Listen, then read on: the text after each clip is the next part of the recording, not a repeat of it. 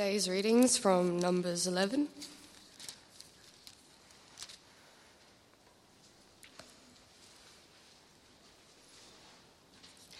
Now the people complained about their hardships in the hearing of the Lord, and when he heard this, and he, when, when he heard them, his anger was aroused. Then the fire from the Lord burned among them and consumed some of the outskirts of the camp. When the people cried out to Moses, he prayed to the Lord, and the fire died down. So that place was called Taberah, because the fire from the Lord had burned among them. The rabble with them began to crave other food. And again, the Israelites started wailing and said, If only we had meat to eat. You remember the fish we ate in Egypt, and at no cost, also the cucumbers, melons, leeks, onions, and garlic. But now we see we have lost our appetite. We never see anything but this manna. The manna was like coriander seed and looked like resin. The people went around gathering it and then ground it in a hand mill or crushed it in a mortar. They cooked it in a pot or made it into loaves, and it tasted something made with olive oil.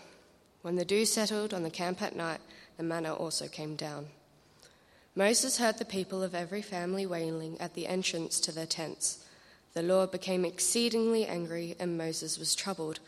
He asked the Lord, Why have you brought this trouble on your servant? What have I done to displease you that you put the burden of all these people on me?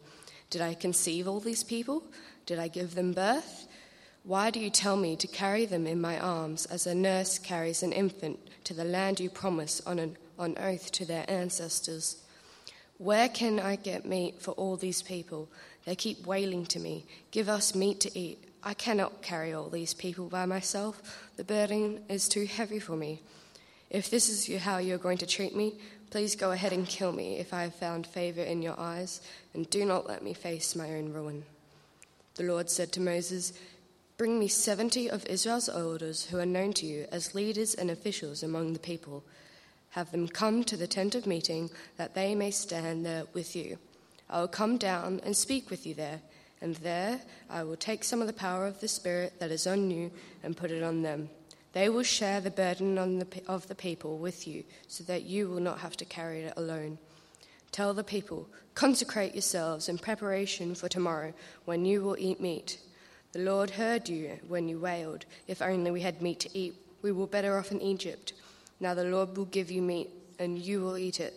You will not eat it for just one day, or two days, or five, ten, or twenty days, but for a whole month until it comes out of your nostrils and you loathe it. Because you have rejected the Lord who is among you, and have wailed before him, saying, why did we ever leave Egypt? But Moses said, Here I am among 600,000 men on foot, and you say, I will give them meat to eat for a whole month? Would they have enough if flocks and herds were slaughtered for them? Would they have enough if all the fish in the sea were caught for them? The Lord answered Moses, Is the Lord's arm too short? Now you will see whether or not what I say to you will come true for you. So Moses went out and told the people what the Lord had said. He brought, the, he brought together seventy of their elders and had them stand around the tent. Then the Lord came down in the cloud and spoke with him. And he took some of the power of the Spirit that was on him and put it on the seventy elders. When the Spirit rested on them, they prophesied, but did not do so again. However, two men, whose names were Eldad and Medad, had remained in the camp. They were listed among the elders, but did not go out to the tent. Yet the Spirit also rested on them, and they prophesied in the camp. A young man ran and told Moses, Eldad and Medad are prophesying in the camp. Joshua, son of Nun, who had been Moses' aide since youth, spoke up and said, Moses, my Lord, stop them. But Moses replied, Are you jealous for my sake? I wish that all the pre- Lord's people and prophets I wish that all the Lord's people were prophets and that the Lord would put his spirit on them. Then Moses and the elders of Israel returned to the camp. Now a wind went out from the Lord and drove quail in from the sea. It scattered them up to two cubits deep all around the camp, as far as a day's walk in any direction. All that day and night, and all the next day, the people went out and gathered quail. No one gathered less than ten homers and they spread them all around the camp. But while the meat was still between their teeth, and before it could be consumed, the anger of the Lord burned against the people, and he struck them with a severe plague. Therefore, the place was named Kibroth Hattaavah, because they buried the people who had craved other food. From Kibroth Hattaavah, the people travelled to Hazeroth and stayed there.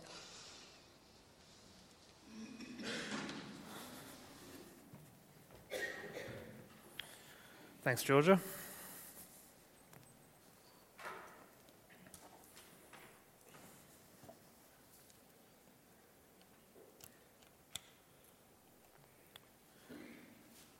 Well, what is it about food that makes us so picky? When you think about it, food is just food. In terms of you know, taste and texture, the moment it leaves our mouth, it's pretty much irrelevant to us. And it is exactly the kind of topic that we can easily get up in arms about and complain if we don't get what we want, as uh, any parent certainly knows. In fact, just this past week, I ran a poll on Facebook asking people to rank the flavours of Smith's chips knowing that it would get a huge variety of responses from people insisting that they were right and others who thought differently were very, very wrong. And I knew that would happen because I'm one of them. if you give me salt and vinegar chips, not going to be happy. But this morning, we're going to see that uh, this kind of attitude towards food is not new. It existed thousands of years ago. But more than that, in this case, it reflected something very rotten. Because it results in a rejection by the Israelites of God's bountiful provision.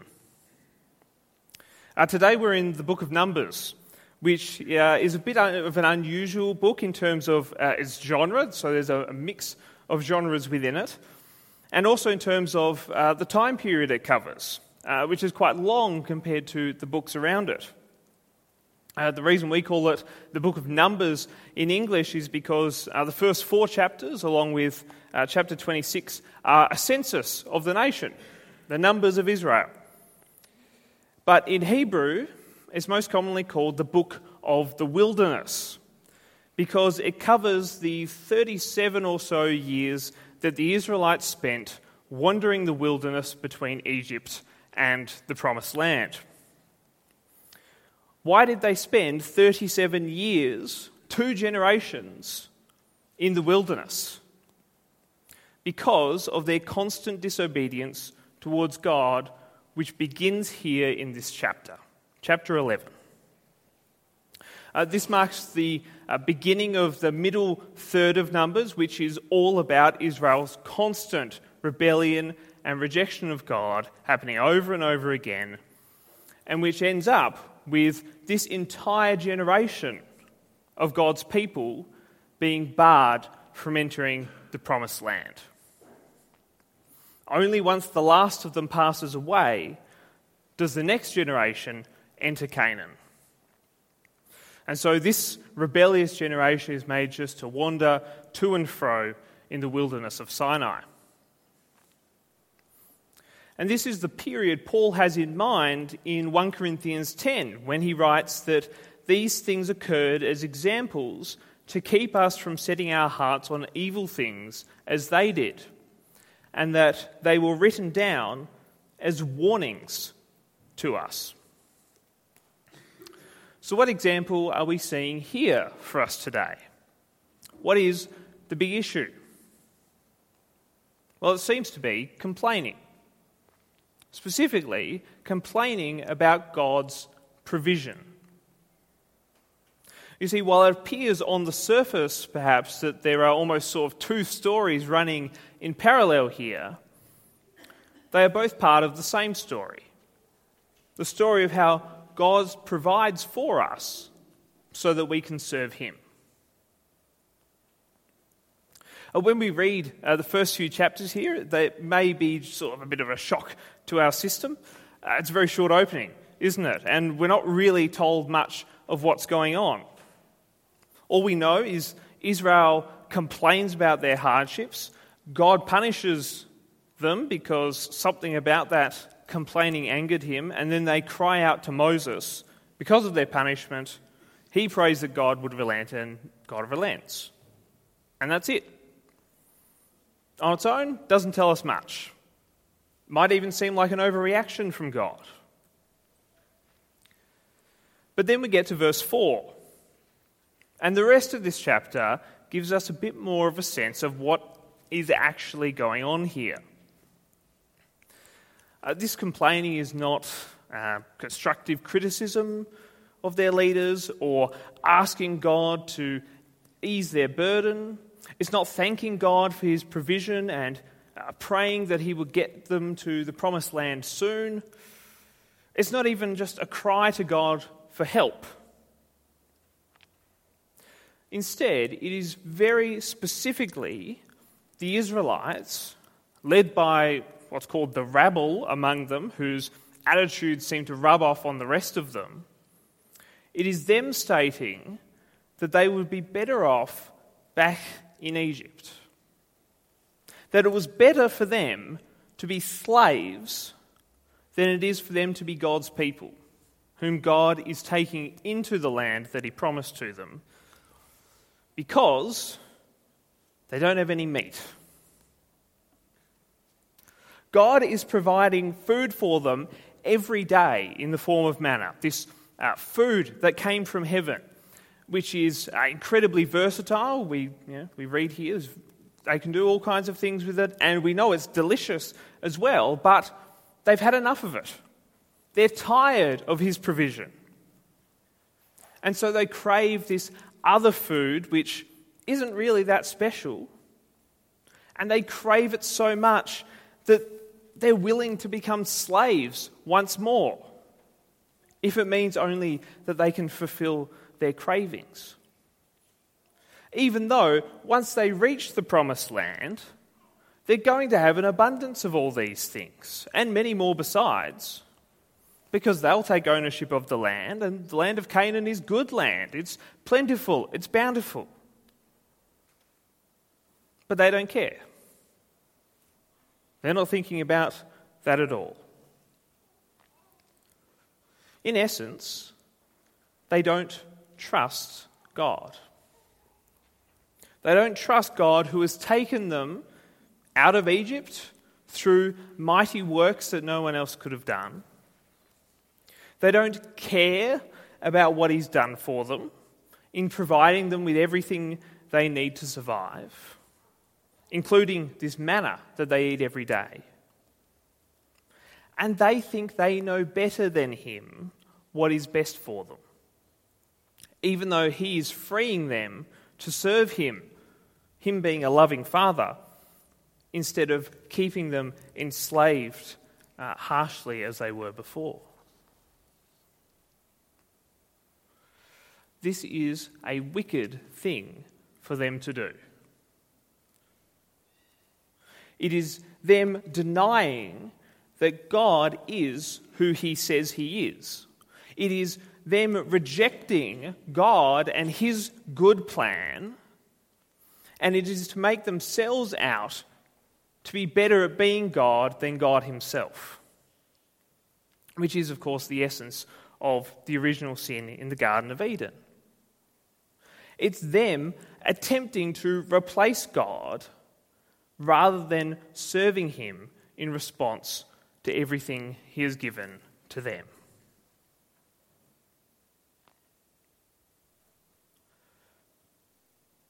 And doing this, this uh, direct complaining about what God is doing, is also creating a further problem indirectly. Because their complaints affect the ministry, the service of Moses. Uh, Moses is the one chosen by God to lead his people. He is the one with the Holy Spirit in him, working through him to show the Israelites the good, godly path that they're meant to take. And now Israel is complaining about God, and that affects Moses as well. Look at his complaint in verse 10. Well, from verse 10 Moses heard the people of every family wailing at the entrance to their tents. The Lord became exceedingly angry, and Moses was troubled. He asked the Lord, Why have you brought this trouble on your servant? What have I done to displease you, that you put the burden of all these people on me? Did I conceive all these people? Did I give them birth? Why do you tell me to carry them in my arms as a nurse carries an infant to the land you promised on oath to their ancestors? Where can I get meat for all these people? They keep wailing to me, Give us meat to eat. I cannot carry all these people by myself. The burden is too heavy for me.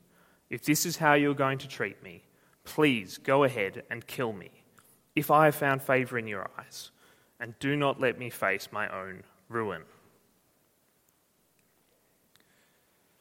And if you were uh, watching online a few weeks ago when we looked at uh, Elijah meeting God, Moses' plea here might remind you of what Elijah said to God uh, when he was fleeing from Jezebel.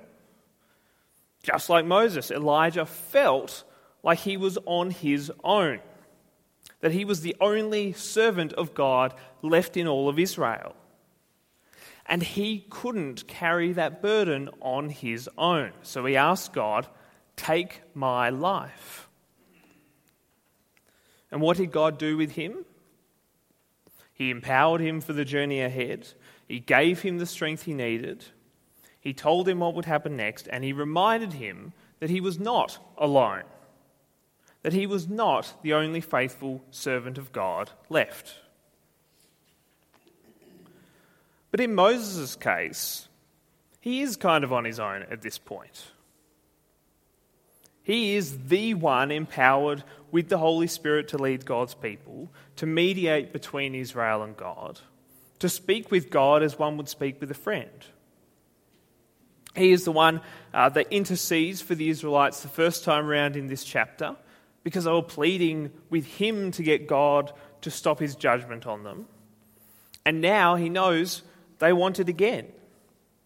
And it's too much for him. He cannot bear the burden of ministry on his own. Nor could Elijah. And nor could any of us. Because ministry of any kind, service of any kind, to ministers to serve, cannot be done by one person forever. One person on their own does not have the strength to bear the burden of serving an entire community. But this may also partly be Moses' fault, because back in Exodus, Moses' father in law Jethro advised him to bring some respected leaders from among the tribes to assist him in his work, because he couldn't be expected to take the burden of leadership alone. And yet we get to this passage, which is later on in the story, and Moses is taking the burden of ministry alone.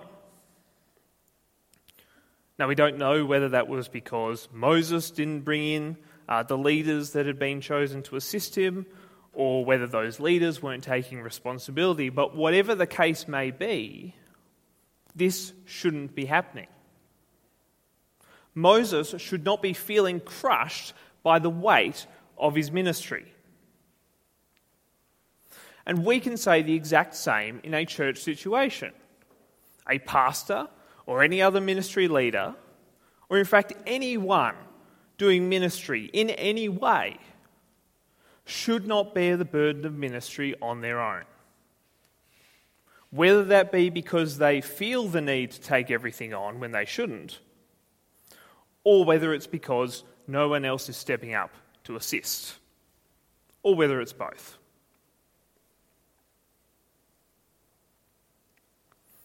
Uh, what's more, even though his uh, lamenting is not in itself wrong, this uh, groaning to God that he's doing, uh, there's nothing wrong with the concept of that. We see it elsewhere in Scripture.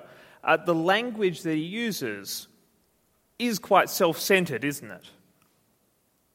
It's all about what have I done wrong? Did I do this? Did I do that? How am I meant to do this? There's very little focus on God. on what God can do to change this situation. Other than ending Moses' life, which is also a self centered request. Moses seems to have forgotten what God can do, which we especially see when he doubts that the Israelites can be fed in the way that God promises. Uh, nevertheless, uh, this groaning is not, unlike what Israel is doing, it is not an act of outright rebellion. And so now God has two complaints to answer one being the pitiable, fairly pathetic complaint of the Israelites that they don't have any meat to eat, and the other being the understandable but somewhat self centered groaning of Moses being asked to do too much ministry on his own. How does God respond? In both cases, he responds by powerfully giving these people what they want in a way which deals with their hearts, with the hearts of the people who are crying out. He gives generously to these people in both cases. And while the purpose of each response is different, both ultimately point to God's power, to God's control, and remind us of the need to respond to his generous provision with hearts glad to serve him. So, first, let's look briefly at Israel. What does he promise to the Israelites? Well, he gives them what they want. He gives them meat in the form of quail. But he doesn't just give them a day's worth of quail as a treat, or a couple of days, or a week. He gives them enough quail to last a month so much quail, he says, that it will come out of their nostrils. And isn't that a great image? They will be stuffed to the brim with it and will come to hate it because they have so much of it. And isn't that a great example of what sin is like for us?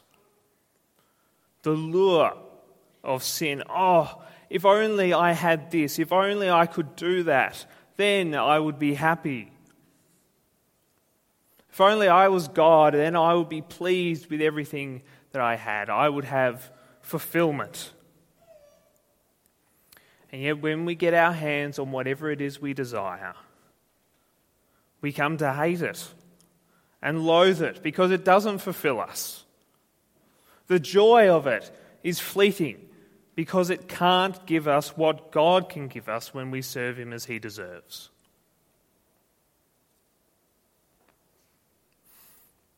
And furthermore, because of their rebellion, some of the Israelites come under God's judgment in the form of a plague, just as the grumblers had been a plague to the Israelites, leading them to rebel for the sake of some better food in the first place.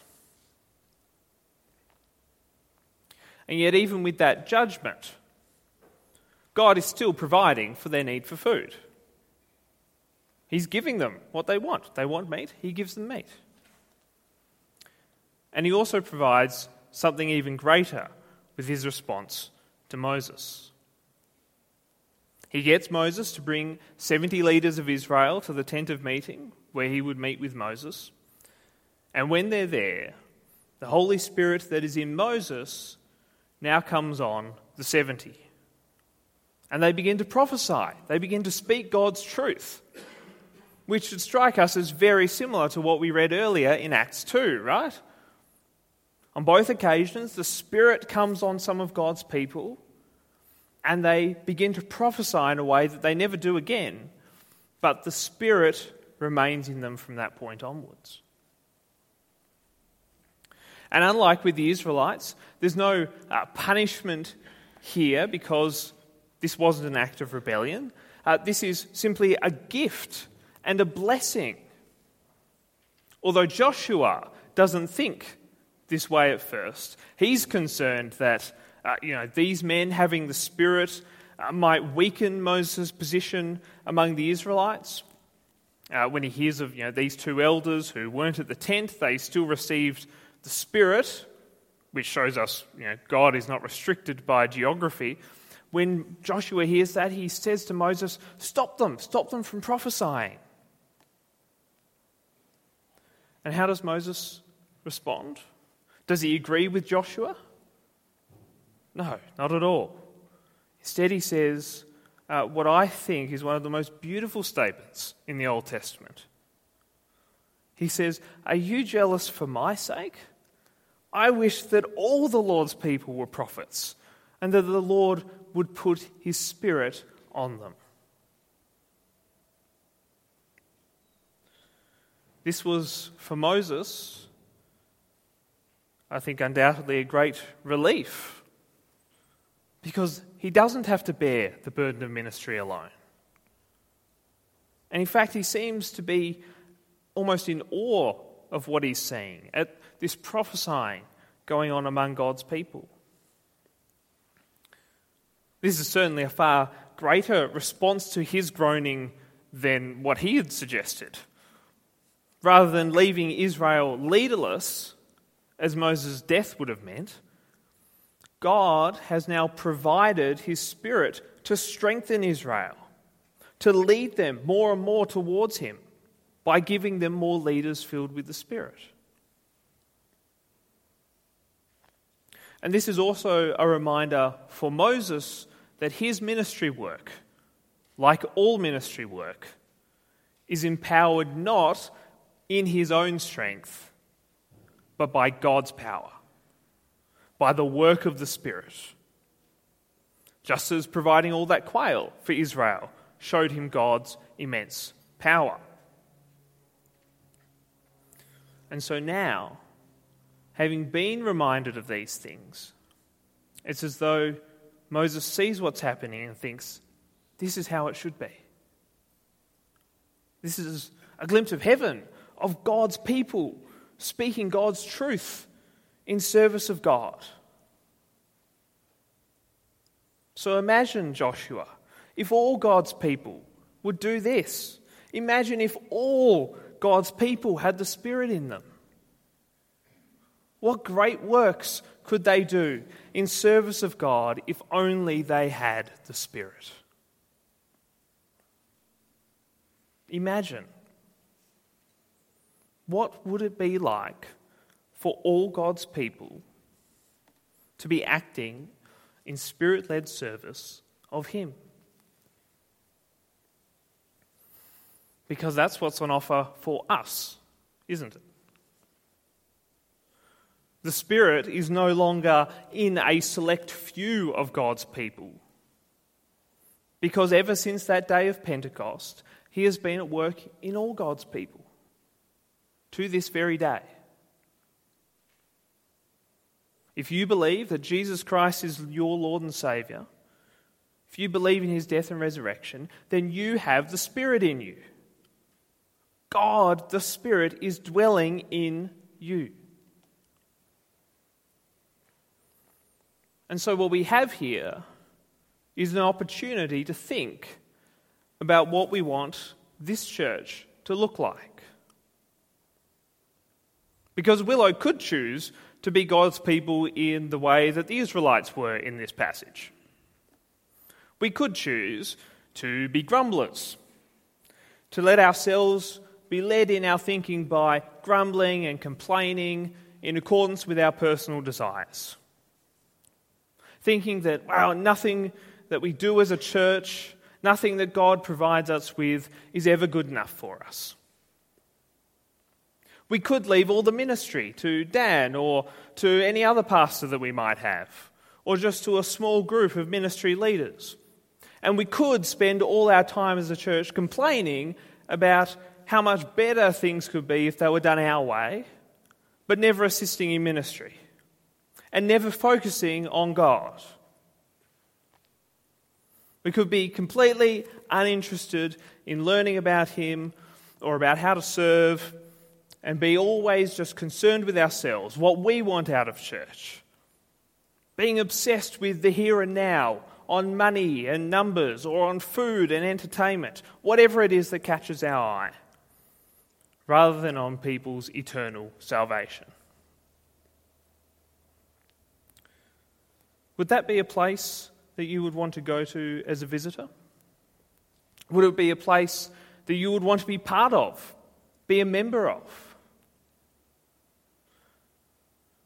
Do you think that at a church like that, there will be much in the way of spiritual growth? Do you think that a church like that would lead people to Jesus? Or would show the love of God? Or would in any way glorify God with the glory he deserves? I doubt it. And I hope that we as a church never become like that. And I hope no church becomes like that. Because that is not a church, that is not a group of God's people that serves God, that glorifies God. That's not a church that's going to bring people to Jesus. In fact, it would be a church that denies God and his provision. Not just by focusing only on material things rather than trusting in him to provide what we need, but more than that, by rejecting and quenching the work and provision of the Spirit in our attitudes and actions. The Spirit is given to us so that we can understand, believe in, and serve God. But if we aren't interested in being taught about Him, if we don't care about serving Him by serving others, then ultimately we are not trusting that God has in mind what is best for us and that He will equip us with minds able to understand through the Spirit and hearts capable of serving through the Spirit. Instead, we would be acting as if we know better than God what we should be doing as a church. So let's imagine instead what it would mean to be God's people in the way that God calls us and empowers us to be through the Spirit. What kind of church would Moses look at with the wonder that he has when he sees the elders of Israel filled with the Spirit? It will be a place where people are convinced of the truth of the gospel of Jesus' death and resurrection and see the gospel as the most important thing in their lives. It will be a place where people of all ages work together in service of others, trusting that the Spirit would guide and equip them in everything they do, not seeking to limit the Spirit according to their own ideas, whether that be age, old or young, time, learning, whatever it may be, but instead believing that God can use everyone in service of Him and His kingdom. And rather than burdening a few with a heavy load or trying to burden ourselves with a heavy load, it will be a place where all share the load of ministry. Because all are, as we looked at last year, prophets, priests, and kings through the Spirit. When something isn't being done as well as it could, we will not simply grumble and do nothing more, but rather seek to assist and to approve what is done in service of others. It will be a place where ministry is not left to one person to mediate for us to God on our behalf, but in fact, because Jesus mediates to God for all of us, all of us seek to minister to each other, to remind each other of God's truths, and to lead each other towards Jesus. Would that be a place you would want to go to as a visitor? Would that be a place you would want to be part of, to become a member of?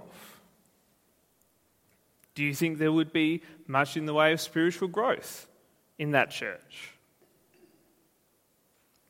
Do you think that a church like that would lead people to Jesus, would show the love of God, and would glorify God with the glory he deserves? I think so.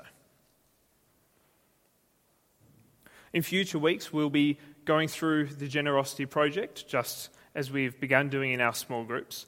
Now, thinking about what it might look like for each of us individually to be generous servants. But thinking today as a church collective, what a difference it makes for us as a whole when, as a church, we live like people with the Spirit. Like people that God has bountifully blessed, has given to in abundance by gifting us the Spirit. So let's be a church that lives like we have the Spirit. Because He has been provided to us, He is in us. So let's honour Him by serving each other like God has served us, by ministering to each other as He has ministered to us, and by trusting in His ongoing, bountiful provision of everything we need to be faithful servants of Him together. Let's pray.